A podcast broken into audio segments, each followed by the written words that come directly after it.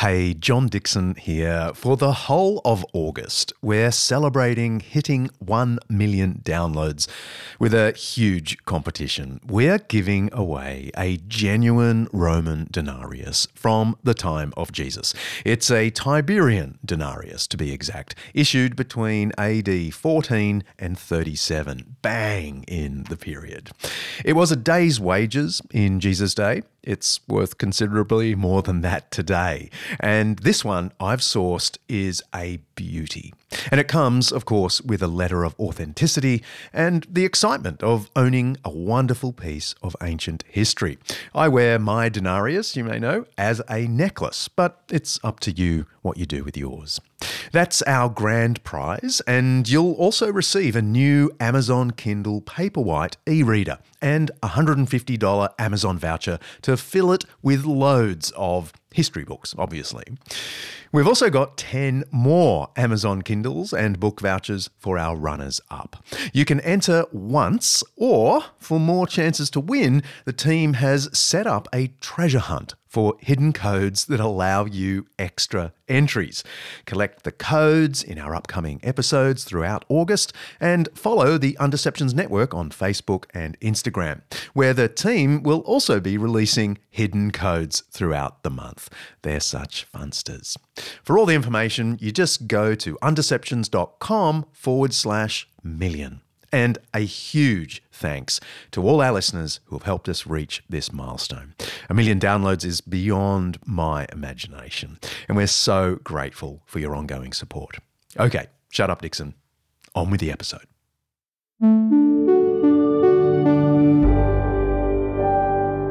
An Undeceptions podcast.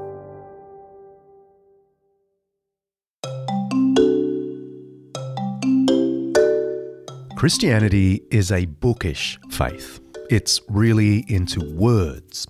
In fact, the word word in Greek, logos, is one of the titles for Jesus in the way he embodies God.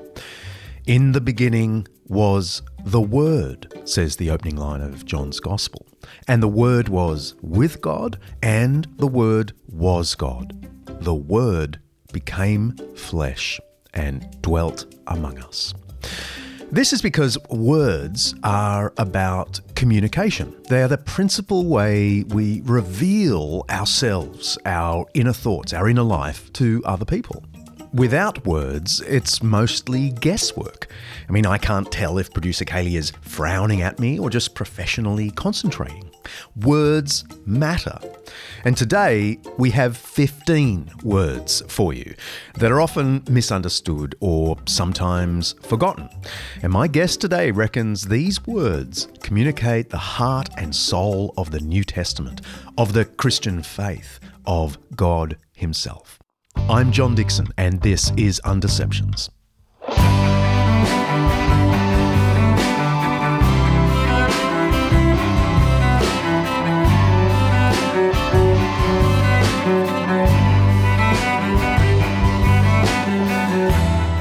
Undeceptions is brought to you by Zondervan Academics Bright Hope for Tomorrow by Chris Davis. Each episode, we explore some aspect of life, faith, history, science, culture, or ethics that's either much misunderstood or mostly forgotten. With the help of people who know what they're talking about, we're trying to undeceive ourselves and let the truth out.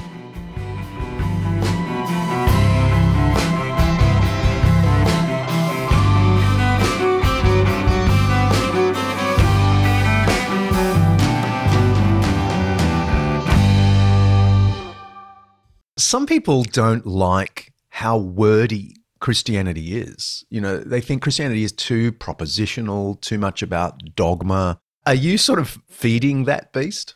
I think I'm trying to do the opposite because when I, you know, I teach Greek, I'm, I'm now part of a translation team, and my heart really is breaking down the Christianese. If we think that that's Dr. Nijay Gupta, professor of New Testament at Northern Seminary, just outside Chicago. I'm soon to be his neighbor.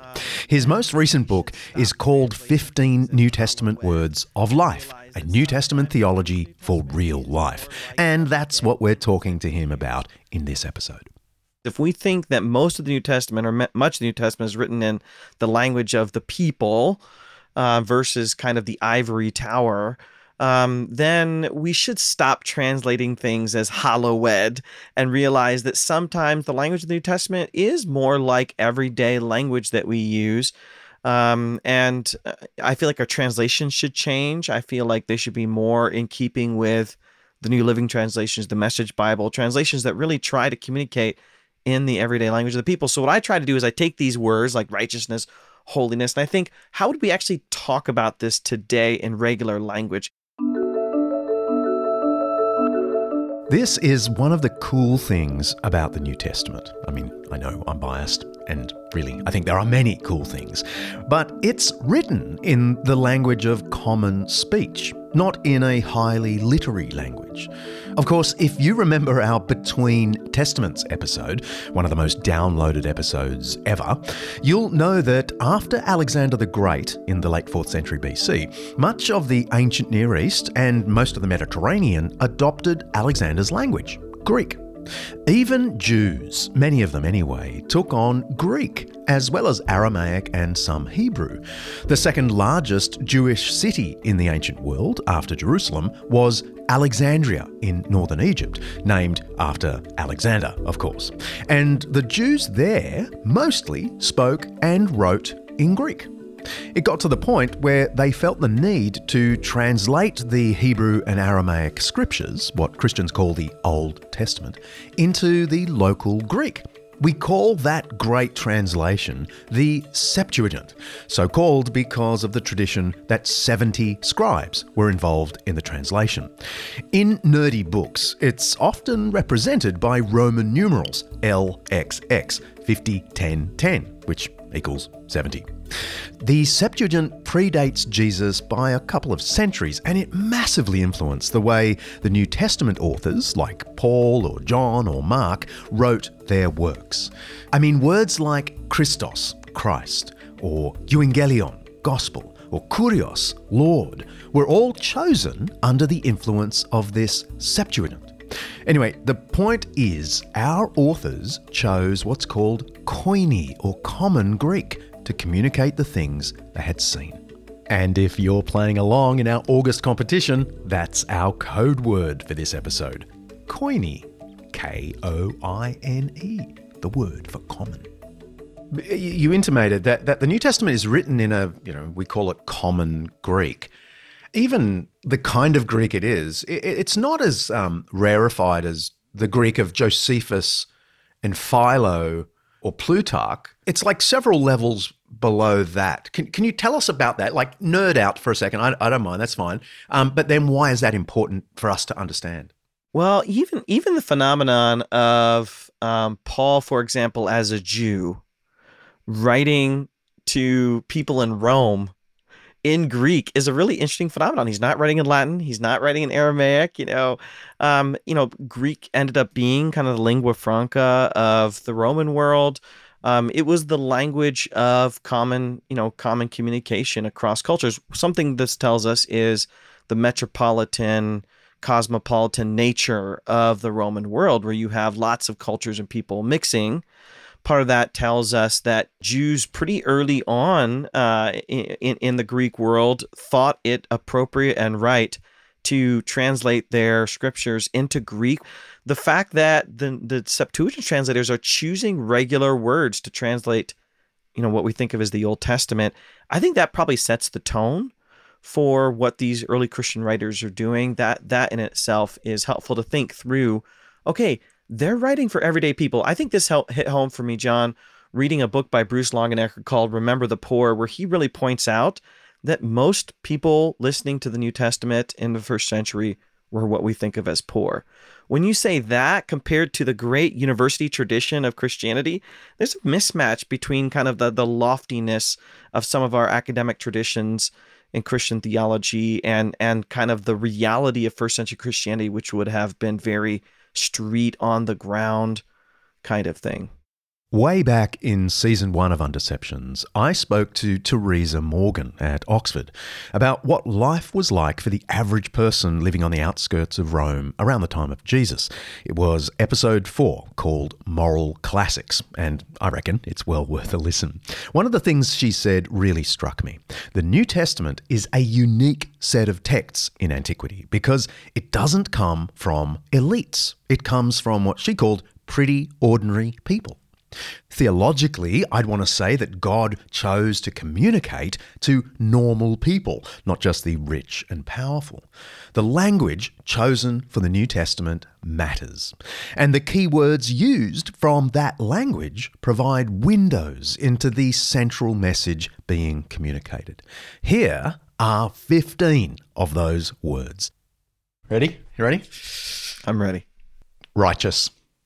Dikaios. Yeah, I, I, I would I would translate something like um, right before God and others uh, towards integrity and justice in the world. I love it. Uh, when we hear that word now, it's a horrible word. It's so Christianese, and and Right. the, almost the only time you hear righteous now, it's derogatory. It's self righteous, or even now, people would just say, "Oh, you're so righteous." oh, please. Well, I start out my chapter by just using kind of a joke that you know you would never see a job ad looking for a shift manager at McDonald's must be righteous.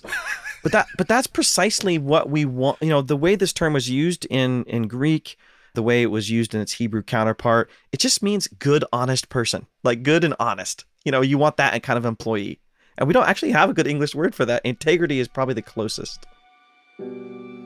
Jesus said, Blessed are those who hunger and thirst for righteousness, for they will be filled. Blessed are the merciful, for they will be shown mercy. Blessed are the pure in heart, for they will see God. Blessed are the peacemakers, for they will be called children of God. Blessed are those who are persecuted because of righteousness, for theirs is the kingdom of heaven. Matthew chapter 5. Gospel. Woo! Evangelion. The trumpets are sounding. I would say the story of good news of being changed for the better by God. I mean, that would be a very basic way of saying it. and it was a huge word in um, in the first century, wasn't it? I mean, it, it had a whole connotation. It did. I mean, you know, it was the most common word for good news. So if you said good news, I got a promotion at work, you would use this word. But uh, there were some echoes, some political echoes. You know, I like to tell my students um, if you watch Star Wars or the Hunger Games, um, they're basically ripping off the Roman world. I mean, a lot of these, a lot of these famous movies are just riffing on Rome. And so it's not surprising to see the New Testament doing that as well, picking up terms that would be have some political resonances and using them. And in the Roman world, you would you would talk about the quote unquote good news of a particular political leader coming into power. Um, when I lived in England, I lived a stone's throw from where Constantine was coronated uh, in Yorkshire, not too far from from Durham, where I lived. And uh, it's a big thing when an emperor comes into power. And here we have Jesus, this poor Galilean, and we're celebrating his his life. I mean, that would be something special. Now, brothers and sisters, I want to remind you of the gospel I preached to you, which you received and on which you have taken your stand. For what I received, I passed on to you as of first importance that Christ died for our sins, according to the Scriptures, that he was buried, that he was raised on the third day, according to the Scriptures, and that he appeared to Cephas and then to the twelve. After that, he appeared to more than 500 of the brothers and sisters at the same time, most of whom are still living, though some have fallen asleep. Then he appeared to James, then to all the apostles, and last of all, he appeared to me also. Whether then it is I or they, this is what we preach, and this is what you believed. 1 Corinthians chapter 15.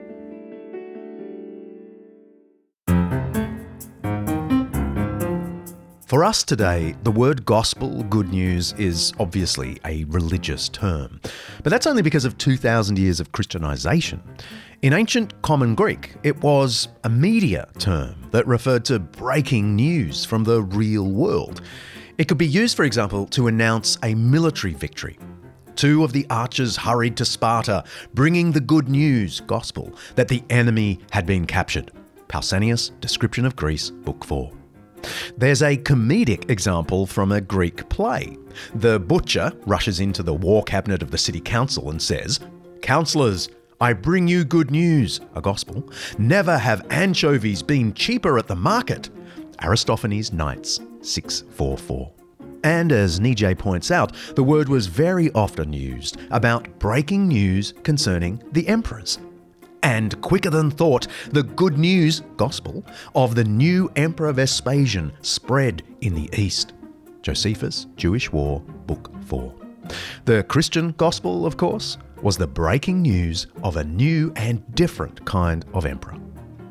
You say in your book that you think that perhaps the gospel writers, you know, those who wrote a book we call gospel, might be disappointed with how we in certain evangelical circles use the word gospel today. Can you explain why? Yeah, I think a lot of times our our you know rendition of the gospel is a kind of pie in the sky, get to go to heaven, get out of hell free card, kind of say the sinner's prayer. But when we look at kind of the Isaianic, when we look at the book of Isaiah, the Isaianic use of gospel language that's picked up in what we call the Septuagint, the Greek translation of the Old Testament, um, you know, I get this from Tom Wright. You know, they're proclaiming, "Here comes your God. Here comes your King." What does a king do? He leads a people, and this people is able to thrive and flourish and get back to their land and grow good food and celebrate. And why should we have a gospel that's only important for when we die? Shouldn't it be really important for the here and now?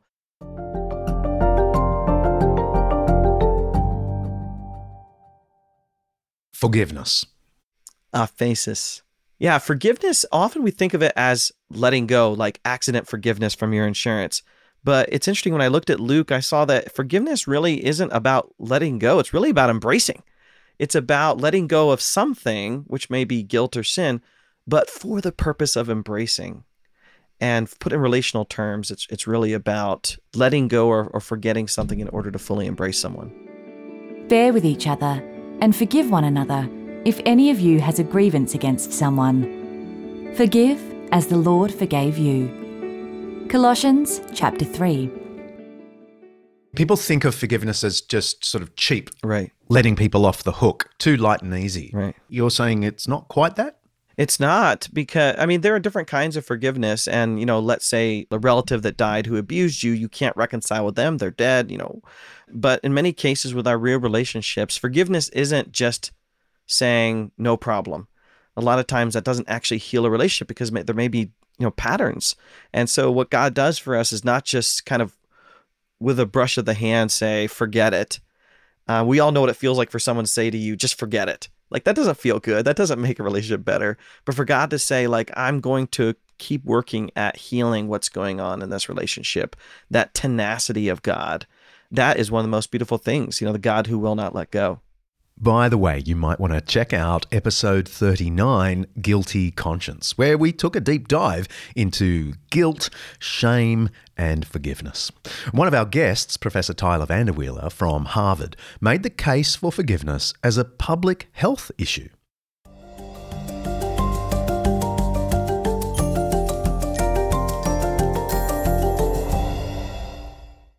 I don't know how you're going to summarize this word in rapid fire because it's so bloomin' basic.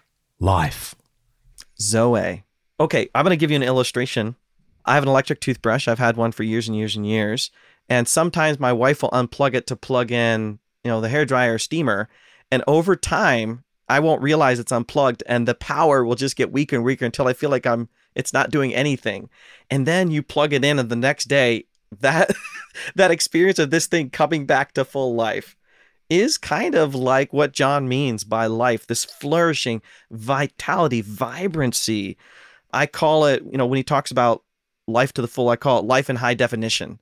When I came back from living in England after three years, America just discovered high definition televisions, and he's just like, oh my gosh, this is a whole different kind of thing. I am the gate, said Jesus. Whoever enters through me will be saved. They will come in and go out and find pasture. The thief comes only to steal and kill and destroy. I have come that they may have life and have it to the full. John chapter 10. Yeah, because some people read that statement of Jesus in John's Gospel as referring to extended life. It, it's really eternal life in the in the future. That's the life to the full. Right. I, I think of uh, Indiana Jones' Last Crusade, where you have this just really old guardian, and nobody wants that life. Nobody wants, uh, you know, kind of a weak, wimpy life. Uh, in Indiana Jones and the Last Crusade, the Grail Knight was a knight from the First Crusade who had discovered the Holy Grail while in Jerusalem and protected it for a thousand years. In the film, the Grail Knight is appointed to protect the Holy Grail, thought to be the cup Jesus used to drink at the Last Supper. It has miraculous powers to sustain life. But in protecting the Grail, the knight has to stay confined in the cave where it's hidden. Sure, the knight can drink from the cup and live forever, but he's also spending an eternity in a cave on his own. By the time Indiana Jones finds the cave, the knight is a shadow of his former self. That sort of eternal life, mere extended life, actually sounds terrible. And now I have to tell you, because producer Kaley wants to keep the promotions rolling, we have full blown episodes on the real Crusades. Episodes 41 and 42, God's War. And there's no Holy Grail in it. Sorry about that. More recently, episode 64, Kingdom Come, has tons to say about what eternal life in the Bible really is. And it's fantastic the episode is pretty good too. Uh, I've read some translations that say immortal life, this idea that you're not subject to death. Immortality is actually closer to what it means than eternal. Eternal gives that sense of never ending, but immortal gives that sense of indestructibility. Hmm. So it's that kind of elevated, not just extended life. That's right. Yeah.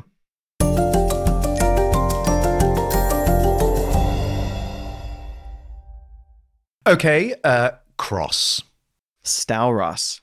We think acquiring power, acquiring success, acquiring money, acquiring wealth, acquiring prestige is the way to get ahead in life. And here we have Jesus climbing down the ladder of success. Philippians chapter 2. He lowered himself, becoming like a mortal, succumbing to death on a cross. And then God overcame that. What's interesting is many people kind of mistake what Paul's saying as the resurrection flips the crucifixion. It kind of erases it. And um, uh, uh, Lewis uh, Lou Martyn has this famous saying, um, you know, the resurrection, though it comes after the cross, doesn't thereby replace it. The resurrection is God's stamp of approval that the sacrifice that Jesus made was worth it in the end. And this sets a pattern for us of what we call cruciformity, which is the idea that suffering, giving, um, uh, being other centered like Jesus actually brings us the life of God, which is counterintuitive in the world we live in sometimes. Yeah, I, I heard um, Tom Holland, the famous British historian, just recently saying that really it was the cross more than the resurrection that transformed Western culture. And when I first heard him say that, I was like, you know, something in me went, no, no, no, the resurrection changed everything. But actually, when you think about it, the New Testament does I mean precisely what you just you just said.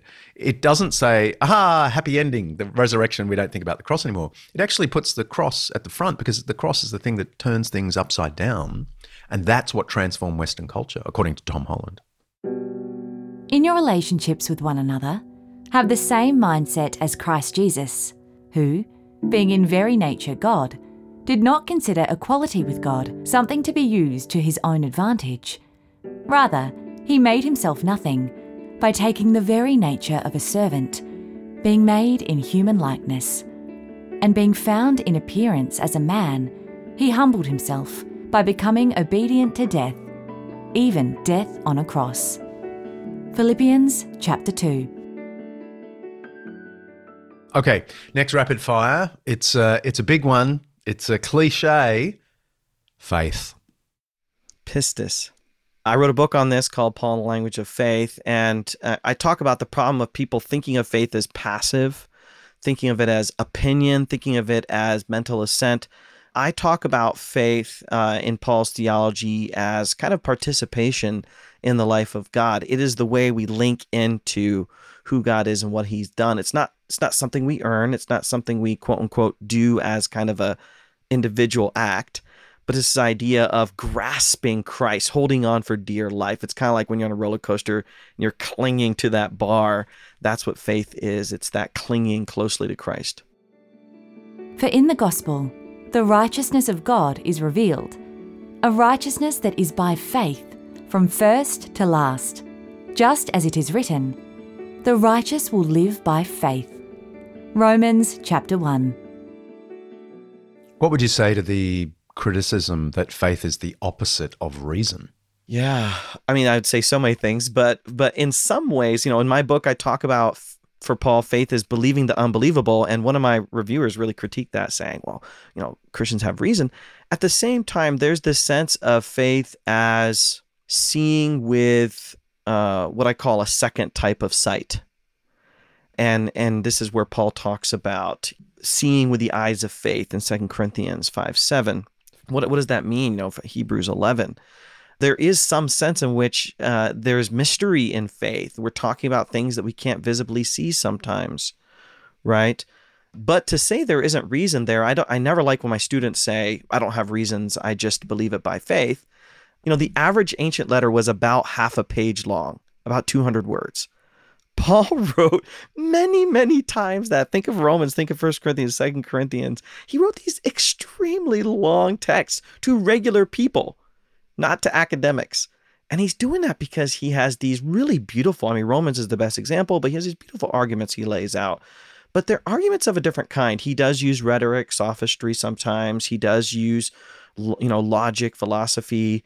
Uh, he quotes from the Old Testament. Occasionally, he quotes from philosophers. He uses metaphors from the arts. He's quite intelligent. And actually, Larry Hurtado, in his wonderful book, Destroyer of the Gods, talks about the early Christianity taking on a quote unquote bookish culture, meaning that increasingly became, I think, more academic because they really wanted to convince people. So I would say it's a kind of both and. In, in some ways, faith is counterintuitive, and in other ways, uh, writers like Paul were very sophisticated in the way they tried to argue by reason. Yeah, there's a lovely paradox there. I mean, we've talked how the New Testament is written in common Greek. Um, you know, a 16 year old could sit there listening to 1 Corinthians and sort of get what's being said in the ancient world. And yet, by the second century, certainly into the third, they have long catechetical classes, lectures that are detailed and very bookish. Christianity holds these together, doesn't it? Yeah, I mean, the, the, the Christian intellectual tradition preserved Philo and Josephus. We wouldn't really have Philo and Josephus.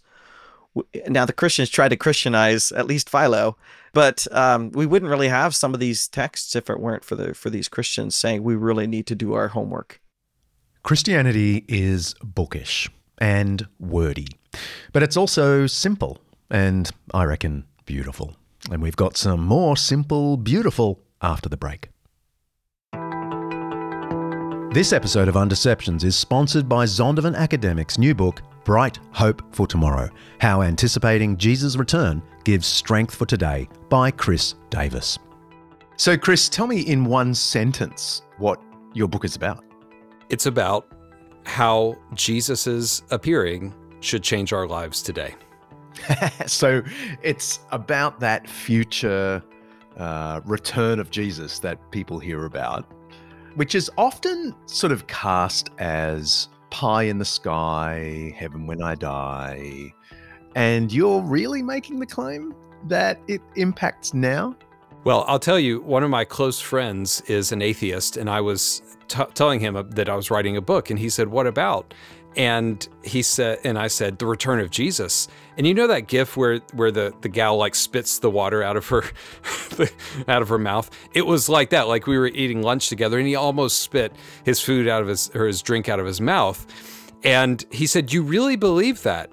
And i said john if jesus rose from the dead then him coming back is a much it, that's downstream from the resurrection okay? It's kind of just the the in fact a theologian would even say it is the consummation of the resurrection. It is the returning of the resurrected jesus. And here's what i would say to the skeptic. I am sorry for how crazy christianity has gotten about the return of jesus. With all the the hoopla in the books we have turned this into a puzzle when really it's the return of the lover of our soul. And so just like when when I was engaged to my wife, we yearned for the day when we would we were long distance and we yearned for that day when we lived in the same place, went home at night and were happily uh, it was happily ever after. And so this is this is the end of our story. And and I what I'm trying to do in this book is to rescue this from a lot of the, the wackiness that has surrounded the return of Jesus and say, the simple testimony of the New Testament authors is that we long to see Jesus face to face. Rescuing Bible concepts from the wacky is a key motive of Undeception. So thank you so much for your time. Absolutely. Chris Davis's Bright Hope for Tomorrow is attempting to recover the excitement and anticipation of Christ's return. Christ has died, Christ is risen, Christ will come again is a traditional refrain in churches. What if our fresh hope in the return of Christ could drive our daily response to suffering, discouragement, and how we live in a broken world? You can get your hands on a copy of Bright Hope for Tomorrow on Amazon right now or head to zondervanacademic.com for more information.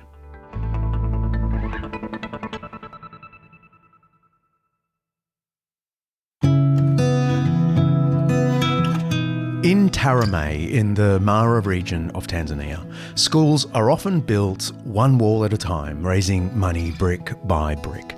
The Tarime Girls Secondary School currently has one classroom block for about 160 students. It also has one wall of a science lab and another wall of a proposed library. The roof and the rest of the walls are, well, it's up to us. The vision for this school belongs to Bishop Mwita, a respected Anglican bishop who is hoping the school will offer an attractive alternative path to the girls of Tarime. Many of these girls are dropping out of school too early keeping to traditional views that girls are more useful in the home as wives and mothers, even girls under the age of 18. Anglican Aid is working with Bishop Mwita and local churches to get this school up and running to serve these girls. Once complete, it will give 800 girls an opportunity to complete their secondary education, giving them an extra four years of learning that is bound to open doors and give them options. You can help Anglican Aid in this important work, value valuing women and championing education. It's an organisation I really trust. Go to anglicanaid.org.au to give today. That's anglicanaid.org.au. It's been seven years since Terri Roberts' life changed forever. In October 2006, her 32 year old son Charlie walked into an Amish school in Lancaster County and shot 10 young girls before killing himself. I heard the sirens and saw helicopters. Then the phone was ringing and it was my husband. And he said, I need you to come to Charlie's house right away. And I got out of the car and I looked at my husband and these sunken eyes just saying, it was Charlie. That could not be. And yet it truly was. It was true. It was our son. In the tiny village of Nickel Mines, Pennsylvania, the events of the 2nd of October 2006 are referred to as the happening. Charlie Roberts entered a schoolhouse deep in Amish country and shot 10 young girls, and five died.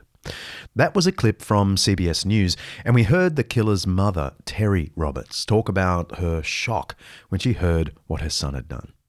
There was a, a man who shot a bunch of school children in an Amish community, and then the man killed himself, so he's dead. But the community made a, a decision very quickly, you know, as a group to forgive the man and to take care of his family. So they actually went to the family's house, the wife's house. They talked to her, they expressed their forgiveness. And even at the funeral, this is fascinating, they shielded they shielded the family from the media so that they could mourn in private. And Amish, obviously, if you know anything about Amish, they're very shy about being on TV. They don't like the kind of public eye. And I think they even created some funds to take care of the child. Charles Roberts wasn't Amish, but most people in the village knew him as the local milkman. In the days after the killing, the Amish community was quick to express their forgiveness to Charles's family. On the day of the killings, members of the Nickel Mines community took food to Roberts' widow. Six days after the shooting, families who'd just buried their daughters attended Roberts' funeral. Many families who had lost their own daughters were seen hugging and comforting the killer's wife, Marie, and his mother, Terri. That's why they call it Amazing Grace. Okay, we'll come back out of the weeds now. For a glorious word, grace. Charis. People often use these acronyms like God's riches at Christ's mercy, things like that, which are kind of helpful, but mostly not similar to you, I was actually trained in classical Greek. Um, I studied classical Greek for my undergraduate, and our actual translation of that is favor. Favor meaning someone showing favor towards somebody. The best example of this really is our relationship with our children. You know, like we want them to be healthy, and yet we spoil them with food and screen time and all kinds of stuff. And to have this understanding that God has that feeling towards his creatures of spoiling them, of giving them, you know, just like the gospels say, even though, you know, you're evil, you know how to give good gifts to your children, how much more the Heavenly Father. Like, we're not evil, but he's saying you're flawed, you're mortal, you're sinful, but you spoil your kids, how much more God. So the idea of God's grace really is his disposition of of wanting to spoil his creatures. But because of his great love for us, God, who is rich in mercy, made us alive with Christ even when we were dead in transgressions. It is by grace you have been saved.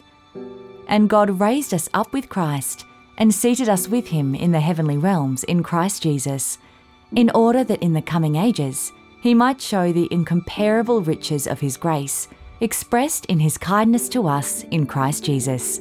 For it is by grace you have been saved, through faith. And this is not from yourselves, it is the gift of God Ephesians chapter 2.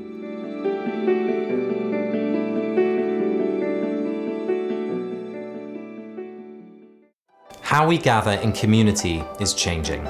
People are drifting away from religious institutions so that more than one in three millennials, when asked to name their religious identity, says none of the above. Meanwhile, there's a growing crisis of isolation. One in four Americans now says that they have nobody to talk to our research at Harvard Divinity School has revealed a landscape of young people who are urgently looking for communities of belonging. We've mapped out how secular organizations like CrossFit and Meetup and local makerspaces are fulfilling traditionally religious functions like community building, purpose finding, and personal transformation. In 2015, two researchers from Harvard Divinity School released a report called How We Gather outlining the emerging landscape of millennial communities that had begun to function and take the place of religious communities. They did so with mixed success. That's what our next word is about. It's what all of us, millennials, Gen X, boomers, and all the rest, are really craving, if only it weren't covered in all the Christian cliches. Next word is a bit of a daggy word in Christianese fellowship koinonia. Oh, yeah. I remember my first line in that chapter is I hate fellowship because often that means superficial socializing. And I'm an introvert and I do not like to chit chat with people at church. I'm the one that takes the kids to children's ministry, so I don't have to say hello during the fellowship minute. Um, but Paul doesn't really mean that when he's talking about fellowship. Often we think of fellowship as giving to somebody or something. But I, I, I explain it this way if I have two cookies and I eat a cookie and I give you a cookie, that's not fellowship. That's giving. I'm giving it to you. Fellowship is when two people actually have forced to share one thing. So I, I, I use example of like the YMCA locker room. This would be how the word koinonia was used in the first century. This is a place where you're going to the pool to swim. It's publicly funded or whatever and you have to use the same locker room. This is the cheapest, easiest way to do it. So you're going to respect each other's space. You're going to respect the belongings. You're going to clean up after yourself. This is what Paul really wanted with other churches. He wanted sharing, community, giving, sacrifice, caring for one another. Fellowship is not entertainment and it's not just getting along. There's nothing wrong with, you know, going out to the movies with your Christian friends or having a prayer gathering. But fellowship really is about sharing life together, which requires sacrifice, but also brings a lot of benefits as well. The new disciples devoted themselves to the apostles' teaching and to the fellowship, to the breaking of bread and to prayer. All the believers were together and had everything in common. They sold property and possessions to give to anyone who had need. Every day they continued to meet together in the temple courts. They broke bread in their homes and ate together with glad and sincere hearts. Acts chapter 2. Koinonia is almost untranslatable. Camaraderie, partnership, friendship, family, all rolled into one.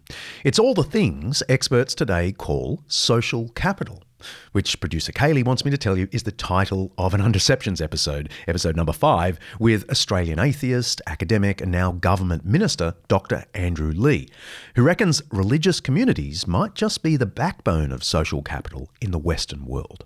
Okay, I promise that's the last inside promotion I'm going to do.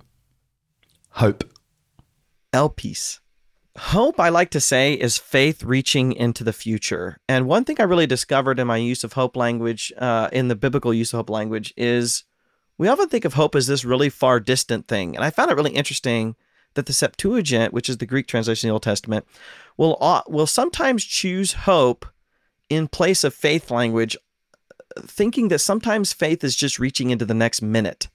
Hope, hope is just faith reaching into the next act, the next moment, the kind of do the next right thing. And so hope is really important, but but really instead of hope being about living in the future, it's about drawing resources off of the future we've been promised to live well in the present today. Dear friends, now we are children of God, and what we will be has not yet been made known. But we know that when Christ appears, we shall be like him, for we shall see him as he is. All who have this hope in him purify themselves, just as he is pure. 1 John chapter 3. And do you think that perspective helps the, the, the skeptical listener get around the problem, the perception that Christianity is pie in the sky? Oh, you're so heavenly minded, you're so future oriented, you've forgotten about the present.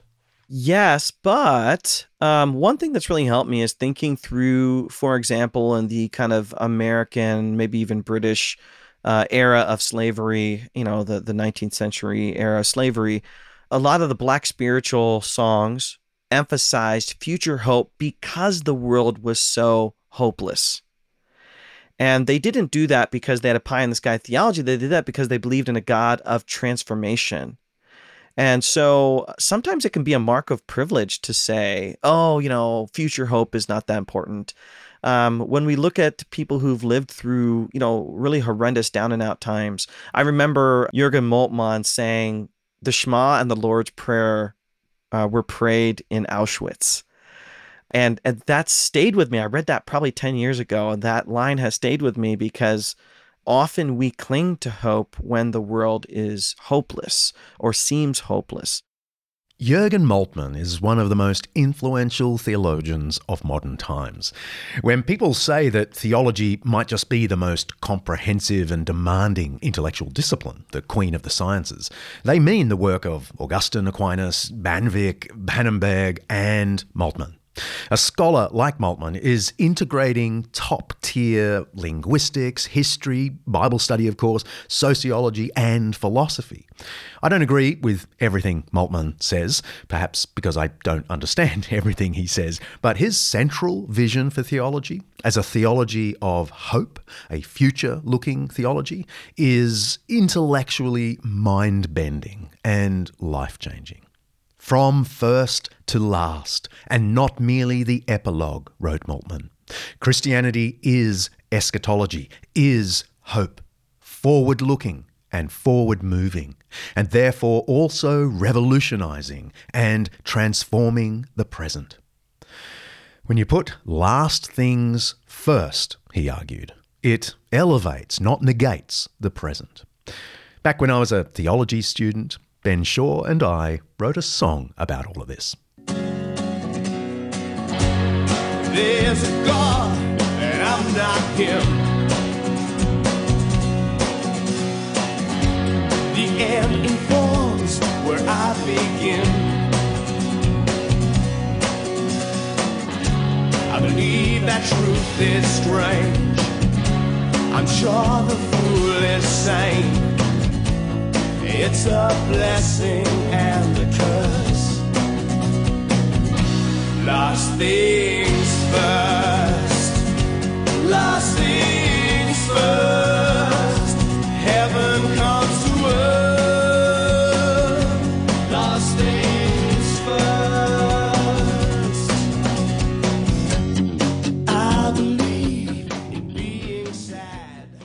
Maybe not our finest work, but a sincere attempt to be musically Moltmannian. And you're saying the novel Lord of the Flies is is wrong. You're, Yeah. you're saying that would never happen. Well, if tens of millions of children around the globe still have to read Lord of the Flies in school today, I think they also deserve to know about this one time in all world history when real kids shipwrecked on a real island, because that's a very different story. A story of cooperation, hope, and eventually salvation. In September That's a clip from Australia's 60 Minutes program back in April 2021, with historian Rutger Bregman talking about the real Lord of the Flies story that he reported in his book Humankind A Hopeful History. The story was extracted by The Guardian and went viral on social media, getting millions of reads. There's a link in the show notes, of course. In September 1966, after 15 long months, Australian lobster fisherman Peter Warner was sailing near 'Ata when he spotted a burned out patch. When he went closer, he was shocked to see a human figure. And this first figure was swimming towards us doing the Australian crawl, as I call it. And then another five bodies leapt off the cliff and into the water and followed him. They clambered aboard and told the crew how they'd run away from boarding school and ended up shipwrecked.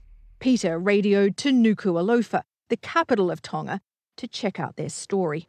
And the operator very tearfully said, It's true. Uh, these boys were students at this college. Uh, they've been given up for dead, funerals have been held, and now you found them. So that was a very emotional moment for all of us. The six boys had been stranded on an uninhabited rocky islet south of Tonga for 15 months. Salvation. This is surely the jargon of jargons. Soteria.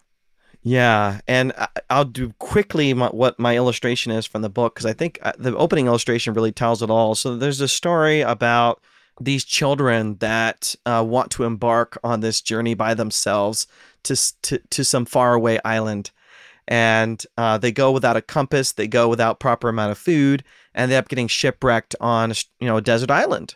And so you have the cliche story of a sailor, you know, going by and and rescuing them, and most stories of salvation would end there. But what's beautiful about this particular story is he actually then they were going to get in trouble for stealing a boat. He actually bails them out. He takes them home, bails them out, and then he invites them to work on his crew. He wants to give them a livelihood, give them jobs. This is closer to the biblical understanding of salvation, where it's not just plucking you out of hell and sticking you in no man's land, but really saying uh, it's more like adoption, where I'm going to rescue you, let's say, and I'm going to care for you, take care of you, help you thrive, be in relationship with you. Salvation um, could be translated as commitment to someone's flourishing. Jesus entered Jericho and was passing through. A man was there by the name of Zacchaeus. He was a chief tax collector and was wealthy. He wanted to see who Jesus was, but because he was short, he could not see over the crowd. So he ran ahead and climbed a sycamore fig tree to see him, since Jesus was coming that way. When Jesus reached the spot, he looked up and said to him, Zacchaeus, come down immediately. I must stay at your house today. So he came down at once and welcomed him gladly. All the people saw this and began to mutter, He has gone to be the guest of a sinner. But Zacchaeus stood up and said to the Lord, Look, Lord, here and now I give half of my possessions to the poor, and if I have cheated anybody out of anything, I will pay back four times the amount. Jesus said to him, Today salvation has come to this house, because this man too is a son of Abraham. For the Son of Man came to seek and to save the lost. Luke chapter 19. So, what would you say to the skeptical friend who, who sees this salvation idea as the imaginary carrot and stick that religion uses to control people? You know, because it it invents the problem of sin and fallenness and judgment, and then what do you know? It invents salvation to make it, you know, all better. Yeah, I mean, how many movies have we seen that are based on this premise that um, religion is manipulative or religion is coercive? I mean, the whole point is you can't really prove it one way or another. I, as I have conversations with my parents who are Hindu, and as I have conversations with other Hindus, I would say, does this religion and its way lead you to a better path? Does it lead you to a better life? And, if so, what have you lost in the end? Uh, really. I would be more concerned if a religion was asking you to do really, really destructive and horrible things and then promises salvation. That that would be where I would be really concerned. But if it's okay, this person is wanting to love their neighbor, they want to give to the poor. Uh, I would say read the Gospels. Is Jesus leading people towards a better path? And I think that's where the focus of the conversation should be. Let's press pause. I've got a five minute Jesus for you. I mentioned earlier that the New Testament is a rare text from the ancient world for loads of reasons, but one curious fact is that everything about it tells us it's history from below, not from above. Here's how the famous classical historian and New Testament expert Teresa Morgan put it to me. One of the fascinating things about early Christian texts is that they are exactly the kind of evidence for the ancient world that we have very little of these are not the productions of the elite. So, this really is the community literature of very ordinary people. And as such, it's actually a priceless document in social history of a kind that we have almost no parallel for. Very ordinary people. I love it. Theologically speaking, I'd say that God chose to speak the New Testament from below, not from on high. Most ancient sources are elite sources. Uh, Pliny, Tacitus, Suetonius, Philo, Josephus, Plutarch, and on and on. And there's always a suspicion when you're reading an elite source that we're missing the voice of the vast majority of ancient people. And there's another suspicion that what we're reading is an expression of power and an attempt to maintain control. Now, I know people sometimes fear this is also true of the Bible, but the fact is, the New Testament raises none of those power suspicions. The language of the New Testament, as we've already seen, is non elite language. It's Koine or Common Greek. Uh, early manuscript copies are all in non elite handwriting. Nothing like the handwriting you get in uh, manuscript copies from, say, the 5th or 6th centuries. And key figures of the story, uh, Jesus and his fishermen, are all non elite. Emperor Augustus and Tiberius and people like that, of course, get mentions, as does High Priest Caiaphas and Governor Pontius Pilate, but astonishingly for ancient literature, these are marginal characters in the story. Despite the later history of the church as a bully toward others. The texts themselves are the writings of the underdog. The last thing the New Testament is about is control or manipulation. Indeed, the texts themselves are like the events the Christian gospel recounts about a Lord who entered the world from below, born into a manger, died on a Roman cross, Christianity, like the language its documents are written in, is humble, open to everyone, because it is for everyone. You can press play now.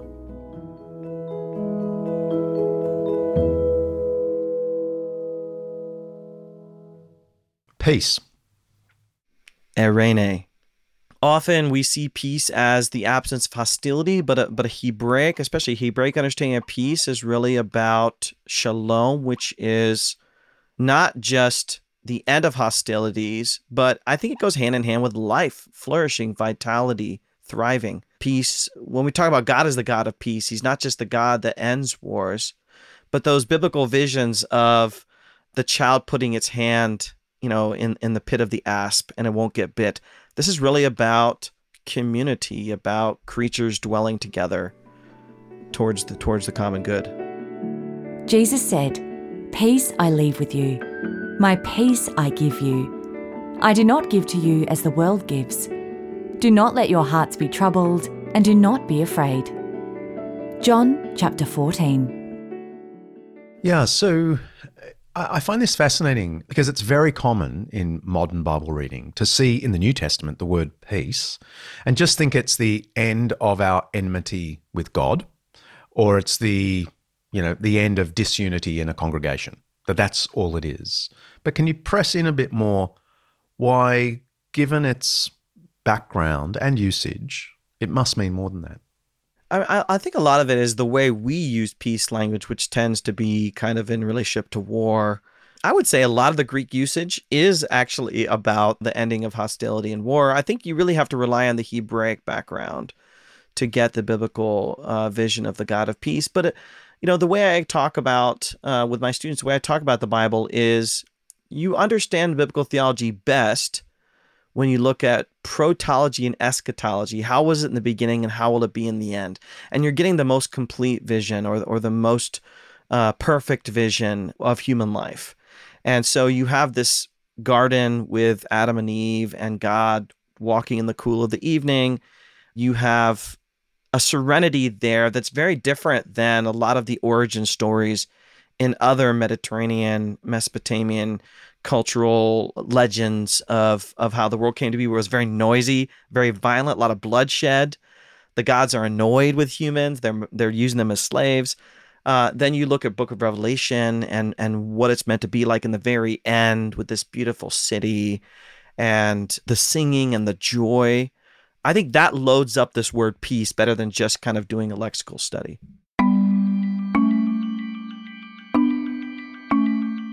About a quarter of US adults, 27%, now say they think of themselves as spiritual but not religious.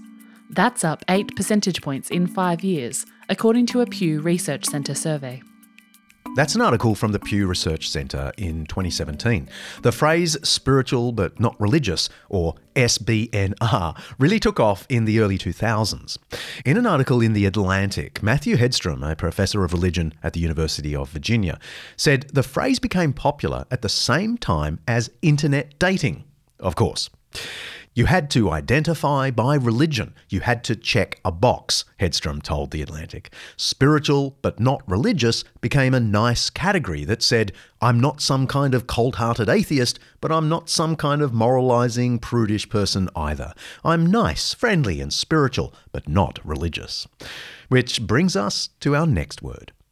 Many Christian readers will be surprised that you included the next word, so give us a rapid fire on this. Religion.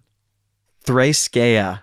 Yeah, religion gets a bad rap because, you know, so many sermons will say religion is bad, Christianity is about relationship, not religion. And I wanted to kind of point out it's actually used in a positive way here, James. And that's important in and of itself. It's just really how we define religion. So I really wish people would say legalistic religion if they want to criticize religion or hypocritical religion. But religion itself is really just a system or structure that connects God to a people and kind of a, a contract or relationship they have. And what I really wanted to point out there in the book of James is yes, religion is about, you know, this relationship, but there is this element of, you know, Christians are actually called to do right by the people around them as a part of their religion. Those who consider themselves religious and yet do not keep a tight rein on their tongues deceive themselves, and their religion is worthless. religion that God our Father accepts as pure and faultless is this to look after orphans and widows in their distress, and to keep oneself from being polluted by the world. James chapter 1. And so, what would you say to the person who's not a Christian, but will say, Oh, I'm spiritual, not religious? Yeah, well, I live in Portland, Oregon, where most people do say that. And, you know, I'll say in many ways, we're all religious. You know, uh, if you go to the local soccer game here, and I'm a huge soccer fan, there's ritual, there's religion, there is chanting. You know, you do hands with fingers, and the liturgy is so obvious. I don't want to insult them, but I would say in some way we're all religious. Maybe you're just choosing one over another. It's really our construct of how we engage with the divine or not. I'll try to have a conversation about that. And then spiritual, I'll say, what is spiritual? Are you spiritual with other people? Um, where did you get your views from? You know, I mean, all this leads down the road of, okay, maybe that's more religious than I thought. Make every effort to live in peace with everyone and to be holy. Without holiness, no one will see the Lord. Hebrews chapter 12. For our next word, let me quote you and get you to unpack it uh, briefly. You write, I believe holiness may be the hardest concept to capture in our modern world because we are the generation of widely available, mass quantity, low quality utility products and experiences. Holiness. Hagios. Yeah. So the whole point of this book is to say the words Christians use were everyday words, except this word. It's really interesting in the pagan meaning non Jewish, non Christian. In the pagan side of language, they would actually use other words than hagios. They tend to use sebaomai and, and tyros. So hagios really kind of is a Jewish word. It's not exclusively a Jewish word, but it's primarily a Jewish word. And here's where you can't really deconstruct it down to its kind of secular usage. It does you just can't. And I think there's actually something beautiful about that because we live in a world where, in many ways, so right now in America, I know you watch the news, John, but I know in America we're having the abortion debates. There's a big Supreme Court ruling, and a big a big terminology is used as sanctity of life. Well, sanctity comes from the language of holiness, and where do human beings get a sense of life being sacred? They get this from religion. If you have a whole society that's unreligious, you're going to stop talking about sanctity of life. You might talk about the value of life. You might talk about the worth. Um, but you're not going to talk about sanctity because sanctity comes from somewhere. Where do we get our views of sanctity from? We have to, I think we have to actually believe in a higher power that has a bigger plan than we do. So holiness is kind of not able to be broken down further than holiness. And I think there's actually something helpful about that.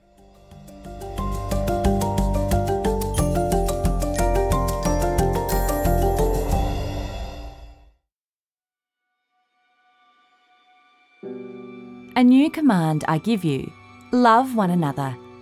As I have loved you, so you must love one another. By this, everyone will know that you are my disciples, if you love one another. John chapter 13. Love.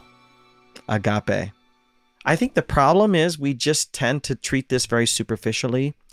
Uh, I would say in the Greco Roman world, love was used often in a way representing commitment and not just kind of, I like you today, I don't like you tomorrow. And we have to take that into the equation when we're reading the Bible. We live in a society that feels very comfortable getting divorced, feels very comfortable changing partners. My parents had an arranged marriage, and people find that unfallible. My parents have a great marriage. Um, I don't have an arranged marriage, but there are, you know, a billion Indians, or let's say 700 million Indians that have arranged marriages, they have a different view of love than many of our kind of hallmark approaches to love. And I think it's actually closer to the biblical understanding of love, which is yes, affection, but but also commitment. So Aquinas wasn't far off when he when he talked about love as willing the good of the other. I think he's spot on there. Um, In a rather arcane discussion of whether true love requires loving the beloved more than we love ourselves, in contradiction of the Bible's love your neighbour as yourself, Thomas Aquinas concludes his point with these famous words. Excuse the sexist pronouns. The one who loves goes out from himself, insofar as he wills the good of the beloved and works for it. Yet he does not will the good of his beloved more than his own good. He wishes the same good. And so it does not follow that he loves the beloved more than himself. Summa Theologiae, Part 1, Section 2, Question 28, Article 3. The point is, Aquinas, following the Bible, doesn't deny there is typically an affective or emotional dimension to love, but he insists, rightly, that love is constituted by willing the good of the other. Nice. Our final word comes from the final book of, uh, of the New Testament witness. Martus. Yeah. This is really important, John, and I think you can appreciate this because I think in many ways this this is what your ministry is is about. Um, you know, I used to hear the language of witnessing as knocking on a door, telling people about Jesus, point blank. You know, getting in their face, and this is you know playing the martyr. But when you look at the Book of Revelation, the way it talks about witness, a witness really is an agent, a, you know, a, a representative, of somebody pointing to that prime figure. And uh, you know, I, I live in a post-Christian, anti-Christian context here here in the Pacific Northwest, and I'll tell you what, door-to-door evangelism doesn't work too well here. I'm from Ohio, where it worked just perfectly fine back then, but it doesn't work very well here. And I think the name of the game here, in terms of just getting people interested in Jesus, is just being a great living witness. Use your words, use your lifestyle. But I think the Book of Revelation is really trying to say be like Jesus as much as you can, as often as you can. And, and that's going to attract people like a magnet to Jesus that are going to want Jesus, you know. But you will receive power when the Holy Spirit comes on you, and you will be my witnesses in Jerusalem and in all Judea and Samaria, and to the ends of the earth. Acts chapter 1. People who aren't sure what to make of the Christian faith are sometimes really creeped out by this concept you're talking about. Can you allay their fears that uh, a Christian who wants to witness is not a creepy ghoul? Yeah, I mean, just to say, we do this, all of us do this one way or another with our heroes. You know, I tell my students is it matters what posters you put on your wall. Who are the people you idolize? Okay, I, am trying to remember, John, that you're into basketball, American basketball, right? Uh, NFL. Oh, dang it. Okay. yeah, the Packers. The Packers, mate. Okay, so you didn't see the Last Dance documentary about Michael Jordan? No. Okay, well, you know, there was this famous uh, commercial ad back when I was a kid that was "Be like Mike." Mm-hmm. Be like Mike, you know, and and yeah, we got that here. Like Mike, if I could be like Mike, I wanna be like Mike. Like Mike, if I could be like Mike. This was a huge, huge thing, and and you know this documentary tried to reveal like he didn't want people to be like him. Uh, he didn't want to be idolized. He didn't want people to copy his lifestyle. He's like, I'm a basketball player. I do basketball. But people, so we copy, we tend to copy and become kind of attracted to the lifestyles of the people that we that we love and respect and idolize. We all do it. I think in one way or another, whether it's a political figure or a celebrity or a music band or whatever. In this case, we Christians are doing it with Jesus. I'll just end by this. I talk, I, I don't remember in this book, but I talk a little about Christianos, which is the Greek word for Christian. And uh, some scholars say it, it, it means Christ adherent, just like Herodian means a Herod supporter.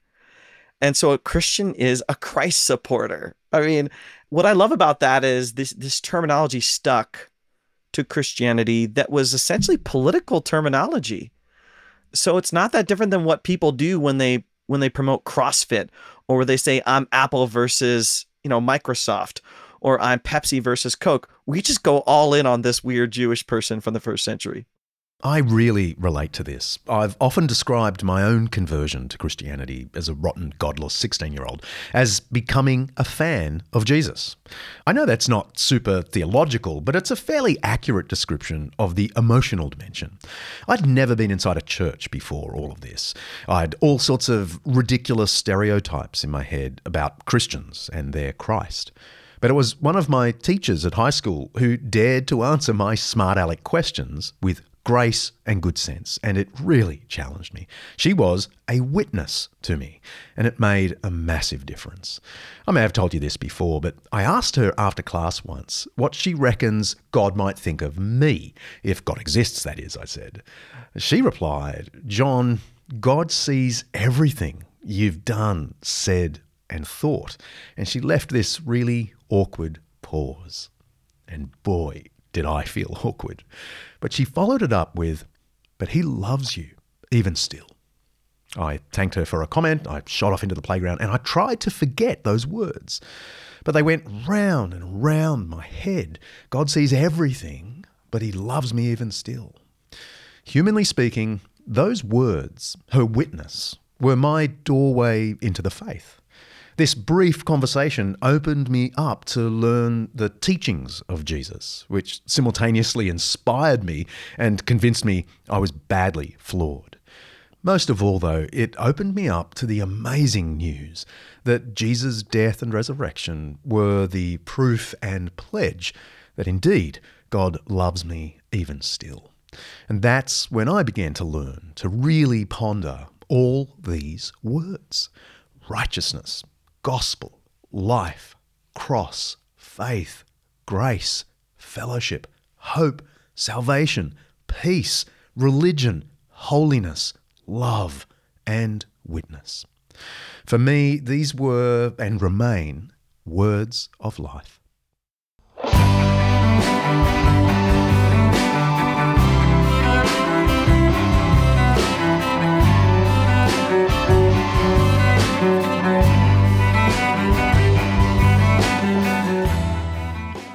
If you like what we're doing here at Undeceptions, perhaps you'd consider a donation to help us with the cost of the show.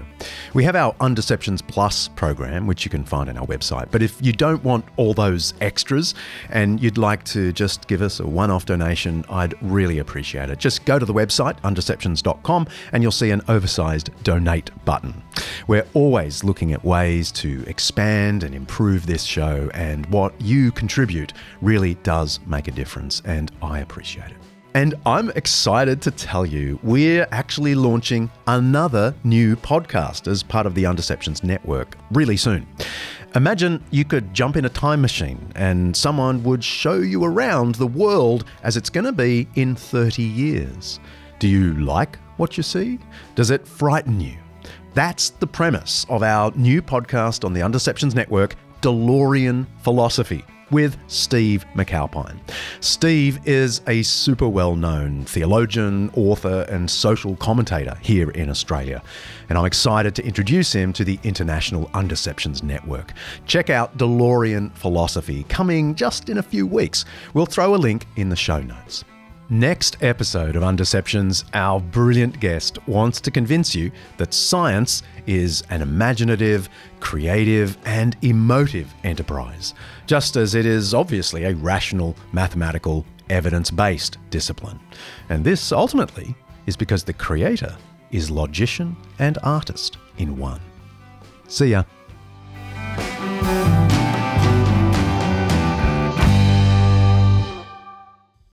Undeceptions is hosted by me, John Dickson, produced by Kaley Payne, and directed by Mark Dikaios Hadley.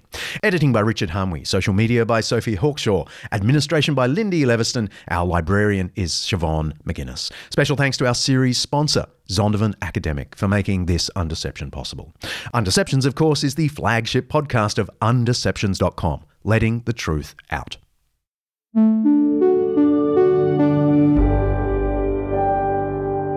Undeceptions podcast.